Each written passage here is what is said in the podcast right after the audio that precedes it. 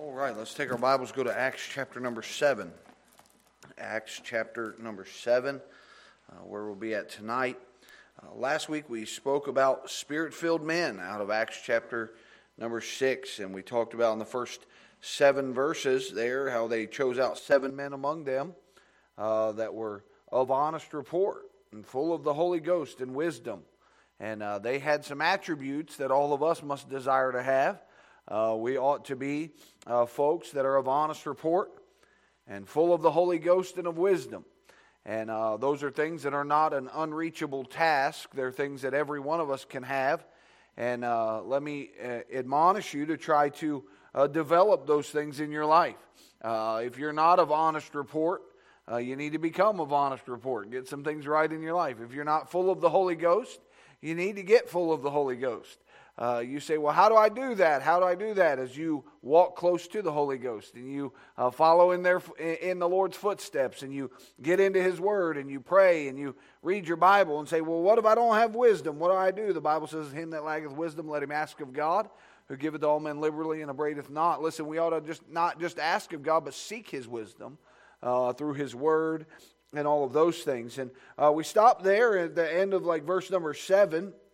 It says in that they were obedient to the faith. And then in verse eight of chapter six, it, that's when Stephen now is when uh, the whole rest of the chapter, all the way down through uh, verse number fifteen, Stephen, one of those seven, it said, full of faith and of power, did great wonders and miracles among the people. And then there was those complainers, those uh, naysayers who came up and began to accuse him of uh, different things. And uh, they said he was blaspheming.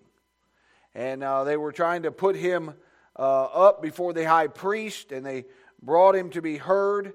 Um, and he began to speak to them, and uh, there was a bunch of false witnesses and all them. And he tried to say that, you know, Jesus of Nazareth was going to come and destroy this place and deliver them. He was t- preaching about Jesus, and he was doing all those. And anytime you preach about Jesus, people get mad and resist things. And uh, verse number fifteen, it said, and all of the all that sat in the council, looking steadfastly on him, saw his face as it had been the face of an angel. Now I wonder why, when they looked at him, that they saw what they thought was the face of an angel.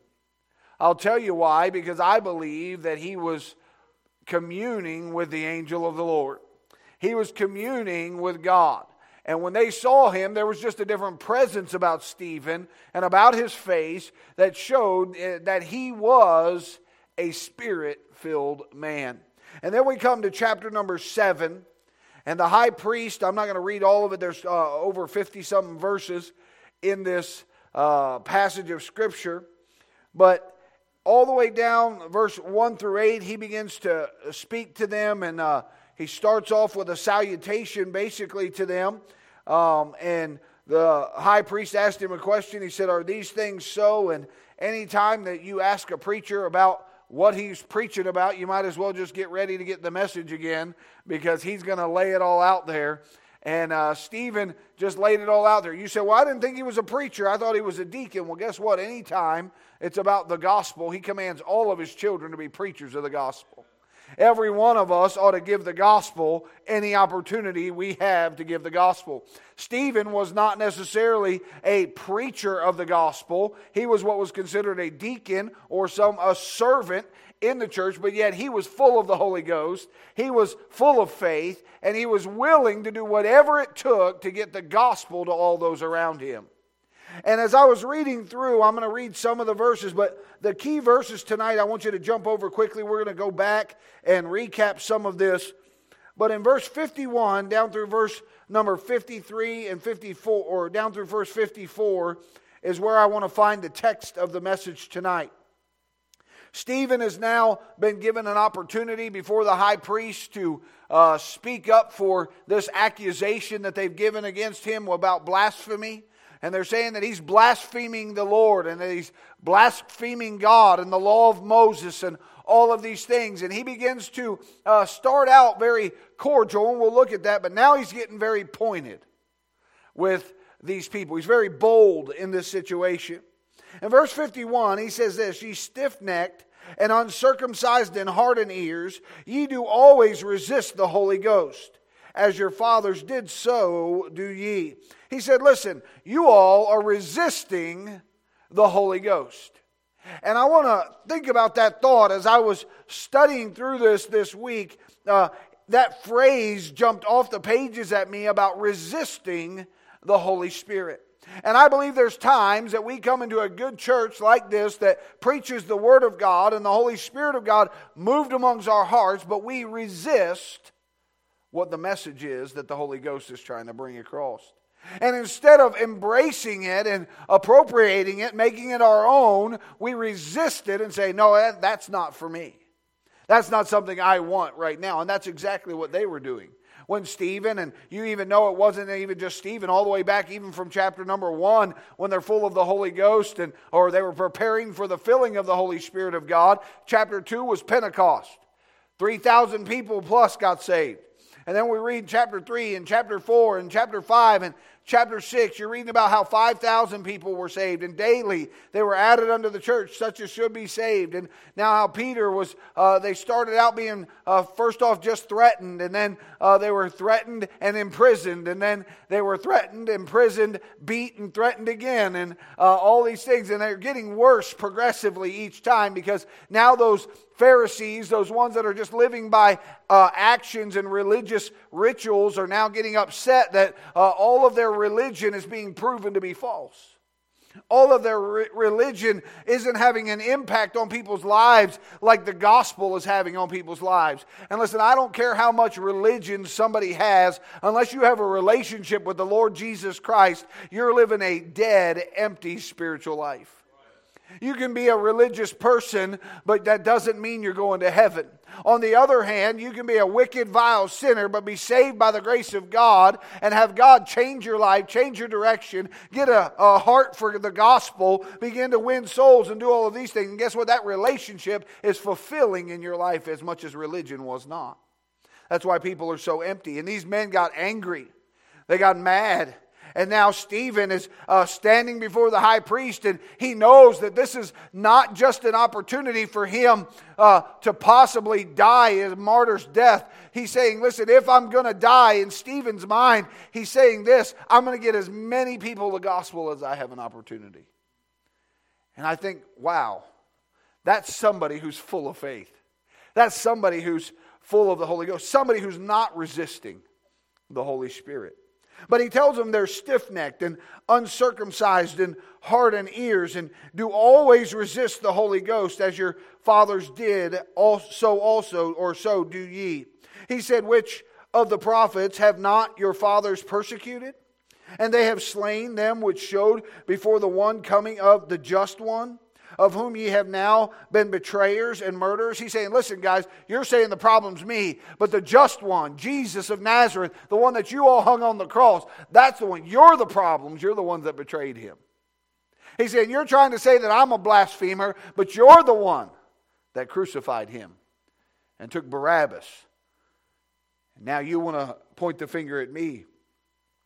Verse fifty-three, he said, whom have received the law by the disposition of angels and have not kept it. He said, listen, you guys were given the law. Moses has taught you about it. You've heard all that you need to know about it. You guys are trying to live this religion of a law, and all the law is there for to show you that you can't live it and that you need a Savior. And he's going through all of these things, and he takes them all the way back. And then in, after he says that, look what it says in verse fifty-four. When they heard these things, they were cut to the heart. Now hold on a second. This shows you that what he says to them in verse fifty-one is a true statement.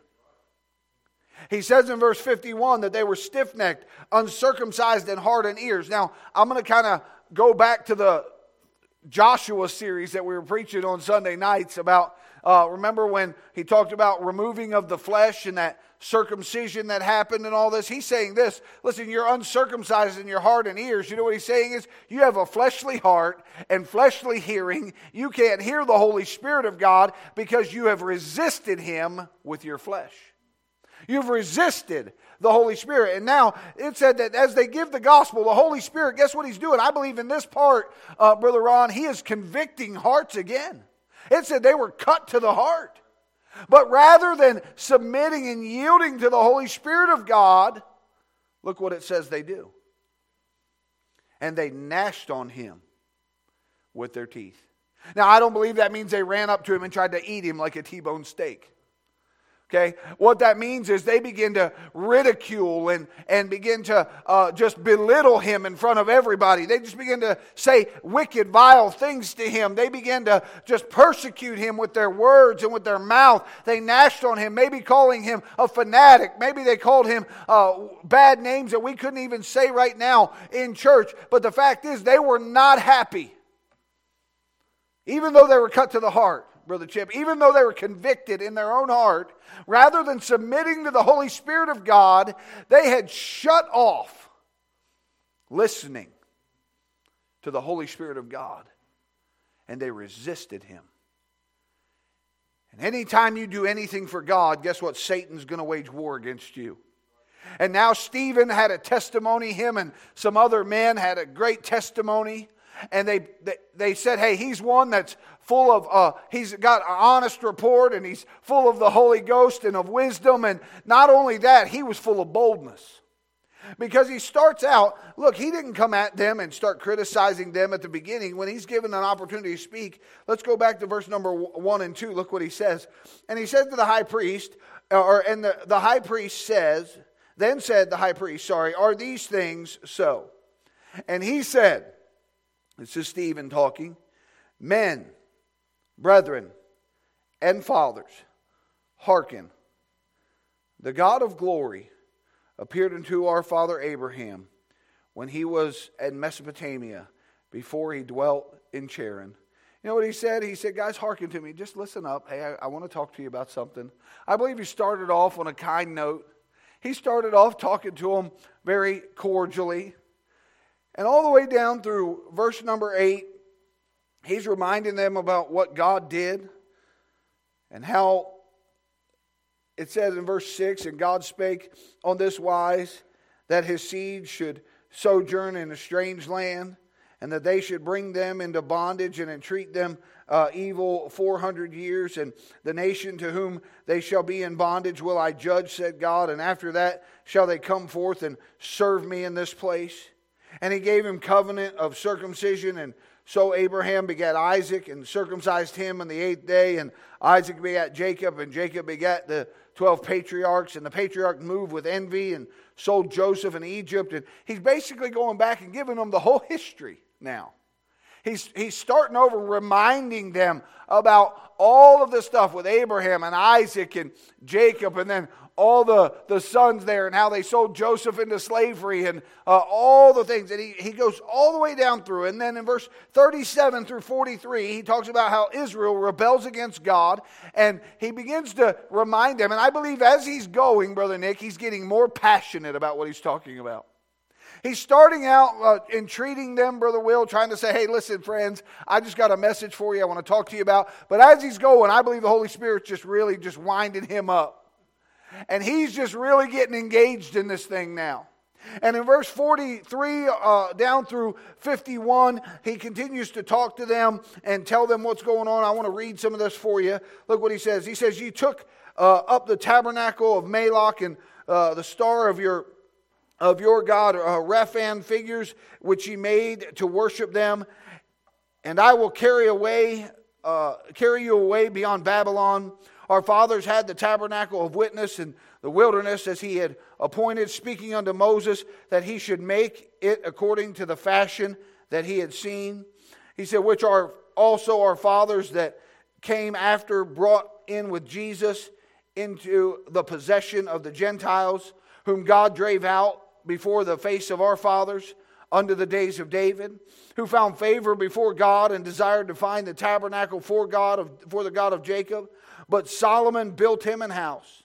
Howbeit that the Most High dwelleth not in his temple made with hands, as saith the prophet. Heaven is my throne, and the earth is my footstool. What house will ye build me, saith the Lord, or what is the place of my rest? uh, hath not my hand made all these things? He's saying, listen, all throughout the tabernacle, the tabernacle being built, he's saying, God did everything. He built it all. He said, and all these things that you know of, that you've heard about, that you've uh, been told all throughout your life, he said, you've shut it off. And you're stiff-necked and uncircumcised in your heart and your ears. He said, and you do always resist the Holy Ghost. And I believe he even got to the point where, because he says here, as your fathers did, so do ye. He said, listen, you're resisting the Holy Ghost because your fathers resisted the Holy Ghost. He said, you know why? I guess I can't blame you too much because the example you had was pretty rotten.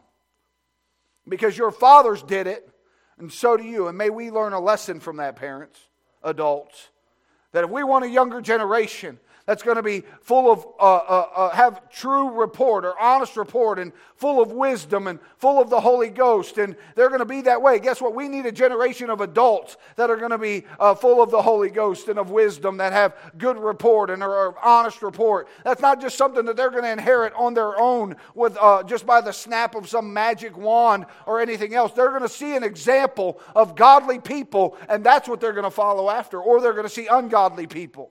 And that's what they're going to follow after.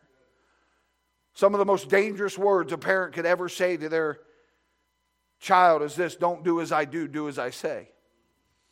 That's some of the most dangerous words we could ever say.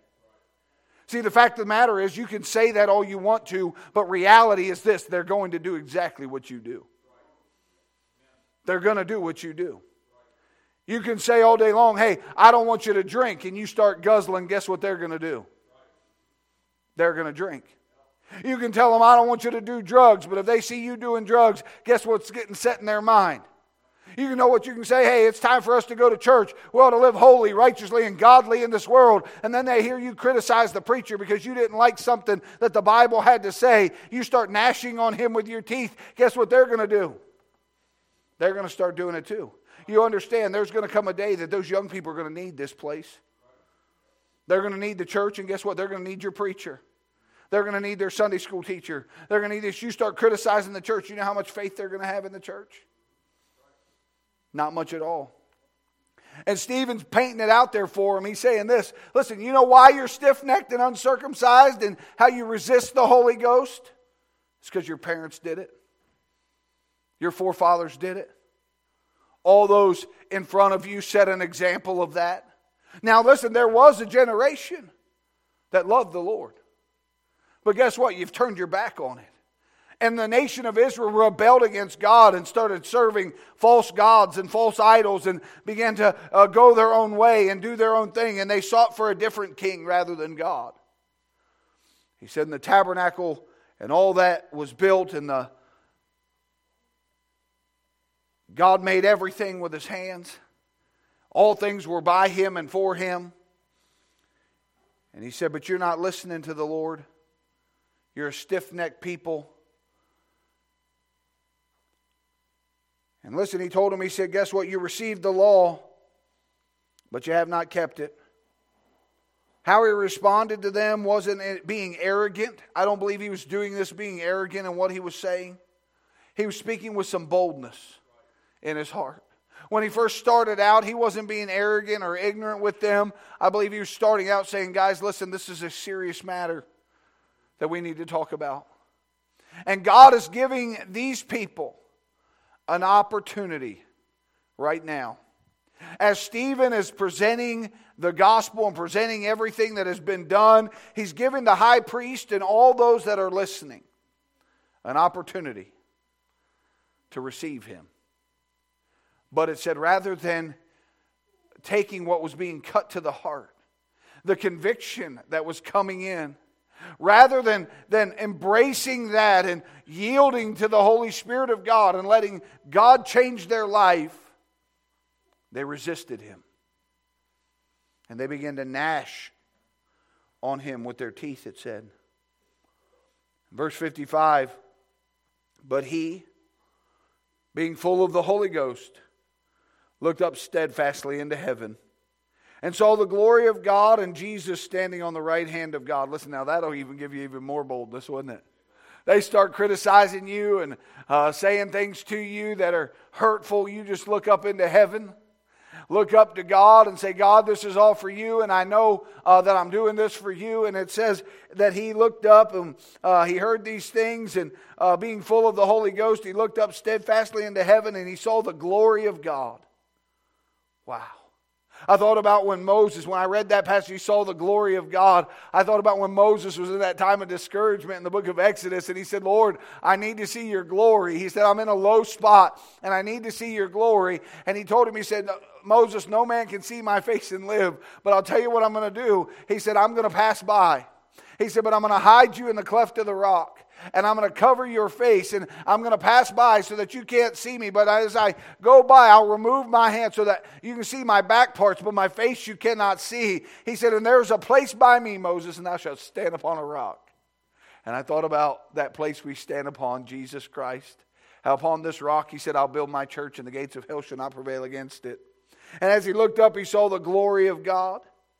And Jesus standing on the right hand of God. What a team he saw, huh?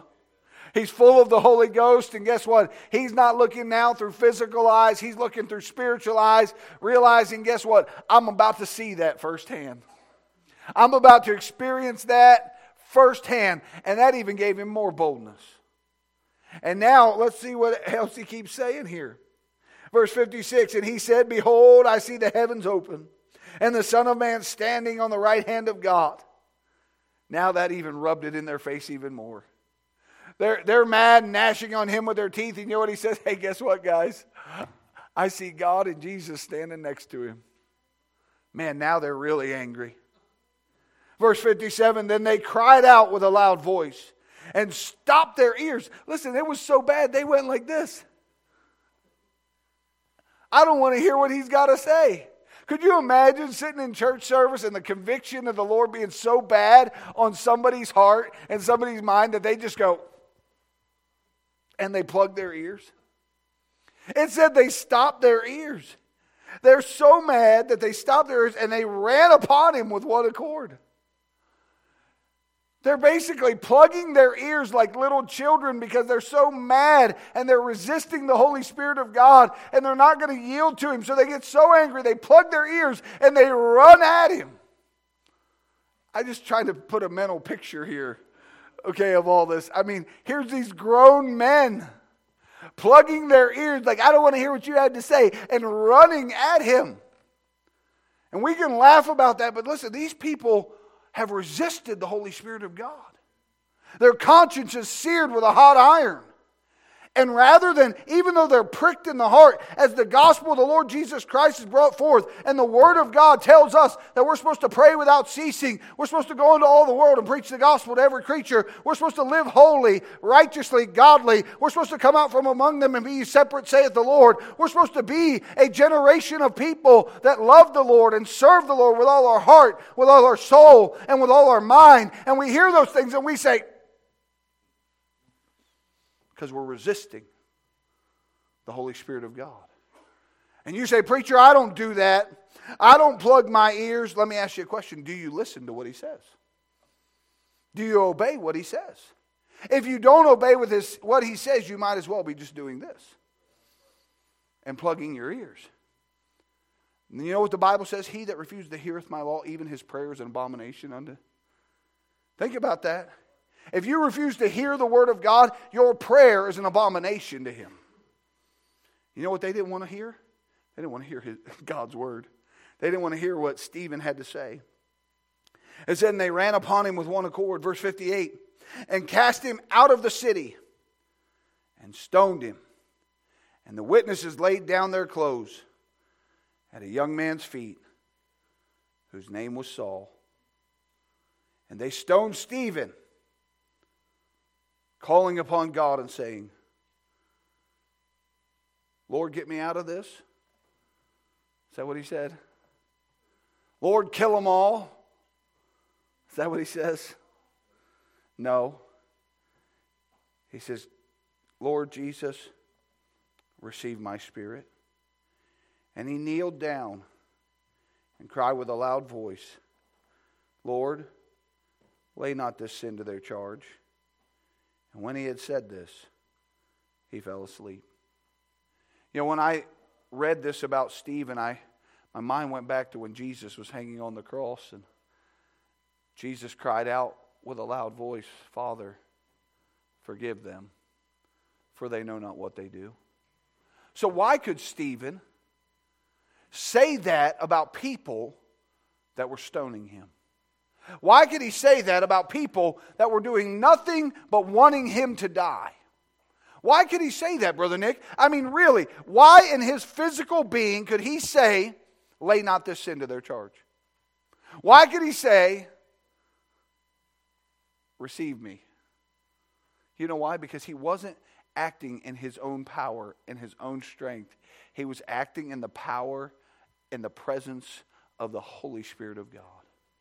And no amount of persecution, no amount of uh, things that the world can throw at us. Listen, the world is going to resist as much as they can. Any of those that, that have just decided that Satan's army is going to resist. They're just going to. They're going to resist the Holy Spirit of God. But the fact of the matter is, there are going to be some that listen. Why do you think these people were so angry? Is a lot of people were being saved. A lot of lives were being changed. They were, they were showing that these are false preachers and false teachers in the, that are trying to teach us to live by a law. But we're saying we can't live by that law. We can only live by faith in the Lord Jesus Christ. And the only law we live by now is the Word of God. That's what we stand upon. We're saved by grace through faith, and we stand upon the rock of the Lord Jesus Christ. And we can't fulfill the law. He fulfilled it on the cross.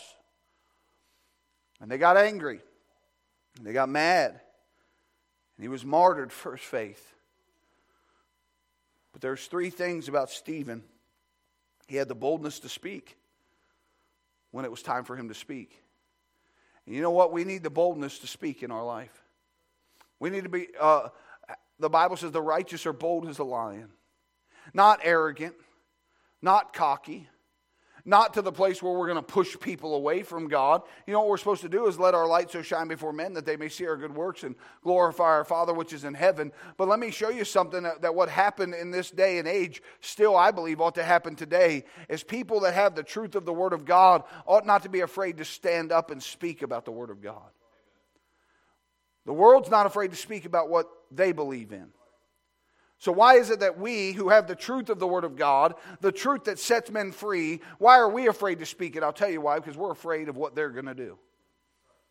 You know what the worst thing they can do to you is? Send you to heaven. It's the worst thing they can do. Well, I, I don't like pain. Neither did Jesus, but he did it for you.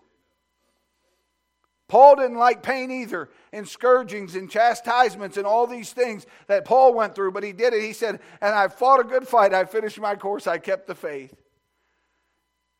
And Stephen said, "Lay not this sin to their charge." And I believe he was just mimicking the one that he'd been serving, the one inside of him. Even those that were trying to kill him and persecute him, he still had compassion for their lost soul. You know what? We get so upset with people because they'll shut the door in our face, or they've rejected the gospel when we've tried to give it to them in the past, and we just kind of write them off and, hey, I'm done with them. But these people were stoning him with the intent to kill him, and they succeeded. But he says to, he says to the Lord, "Lord, lay not this sin to their charge." And he said, "God, I still love them, and I still care about them, and I want to see them saved. Even though they're doing all this to me, Lord, it's not me that they're at, that they're mad at. It's not me that they hate. Lord, it's you. It's you. And God, they need you." He had the boldness to speak. He had the boldness to stand. The Bible says, "Stand therefore, having done all to stand." You know what? We're supposed to stand in this day and age. We need to stand up for what's right. And guess what? He had the boldness to stir others up for the Lord. And we ought to be have that same boldness. But you know what? There's a lot of people that resist the Holy Spirit of God. Verse fifty-one broke my heart when I read it, because it's not just the lost people that resist the Holy Spirit of God. The problem with our nation today is not the lost people. That's always been a problem. The problem is God's people who aren't doing what they're supposed to be doing. See, there's a lot more there, the, the world has always been bad ever since Adam sinned. It's always been bad. The days of Noah, think about the days of Noah. Think about Sodom and Gomorrah. Think about all those things. All throughout the Bible you read about all these things. The world has been wicked. Why? Because sin is wicked. Sin is wrong and it's bad and it makes you do things you could never even imagine. I was talking to somebody on the phone today, somebody that I, I had the privilege of mentoring and trying to help, heard off that they've gone off wayward now and they're just out living a life of sin and wickedness. I just think, man, what in the world? How can, why do people go this direction? Why do they do this? I'll tell you why, because they have resisted the Holy Spirit of God. They've resisted the Holy Spirit of God. Listen, I don't want the testimony of Faith Baptist Church to be that we resisted the Holy Spirit of God. I don't want to be branded as stiff-necked and uncircumcised in heart and ears who do always resist the Holy Ghost. I want to be as Stephen where we say, Lord, even if it means my life, I'm going to serve you. I'm going to tell as many people as I can about you. There may come a day that we're going to be told we can't preach the Word of God. And church, I don't believe it's far away. I don't believe it's far away. That they're going to try to tell us we can't preach hard against sin. That we can't stand up and preach Jesus because that name offends. But listen, there's no, no other name above that name. And we've been commanded to preach Jesus. We've been commanded to lift our voice, holy, holy, holy, Lord God Almighty. And listen, let me challenge you tonight, soldier of God, if you're in this room and you're a child of God. Don't allow the wickedness of this world and the resisting of the Holy Ghost to stop you from serving Him. When you go out and you try to give the gospel and people resist you, understand they're not resisting you, they're resisting God. You're just a messenger. They're resisting God. And the reason they get so angry is the same reason we get mad when somebody steps on our toes about something we're doing wrong. You know what would help us a whole lot? It's just accepting responsibility for our actions and moving forward and saying, Lord, you're right, I did it. I'm wrong. Please forgive me. And repent and turn away from it. See, the Bible says, whoso confesseth and forsaketh shall have mercy. Shall have mercy. Listen, don't be guilty of resisting the Holy Spirit of God. I wonder, what does God want you to do? I can't answer that question. I know some things God wants you to do because they're stated in God's Word. I know God wants us to pray. He wants us to read our Bibles. He wants us to tithe. He wants us uh, to, to be faithful to the house of God. He wants us to be kind one to another. He wants us to have the fruits of the Spirit in our life. He, and on and on we could go as far as that. But what is it that God has for you? What does God want you to do? It's different for all of us. I mean, He wants us all to preach the gospel, but God's got a specific plan for everybody in this room. And a lot of us miss it because we resist the Holy Spirit of God. Don't be guilty of that. Because let me tell you, that still small voice, even though it's loud sometimes, one day that still small voice is just going to get quiet. Because we've resisted it for so long. And basically, this is what we're going to do. Preacher, if I listen to what God has to say, there's going to be a lot of changes I need to make in my life. Well, guess what? If it's changes God told you to make, they're the best changes that could ever happen in your life. So don't be afraid to resist it or, or to, to, to yield to it. Don't resist the Holy Spirit of God. Don't resist Him. Just yield to Him. And if you'll yield to Him, guess what?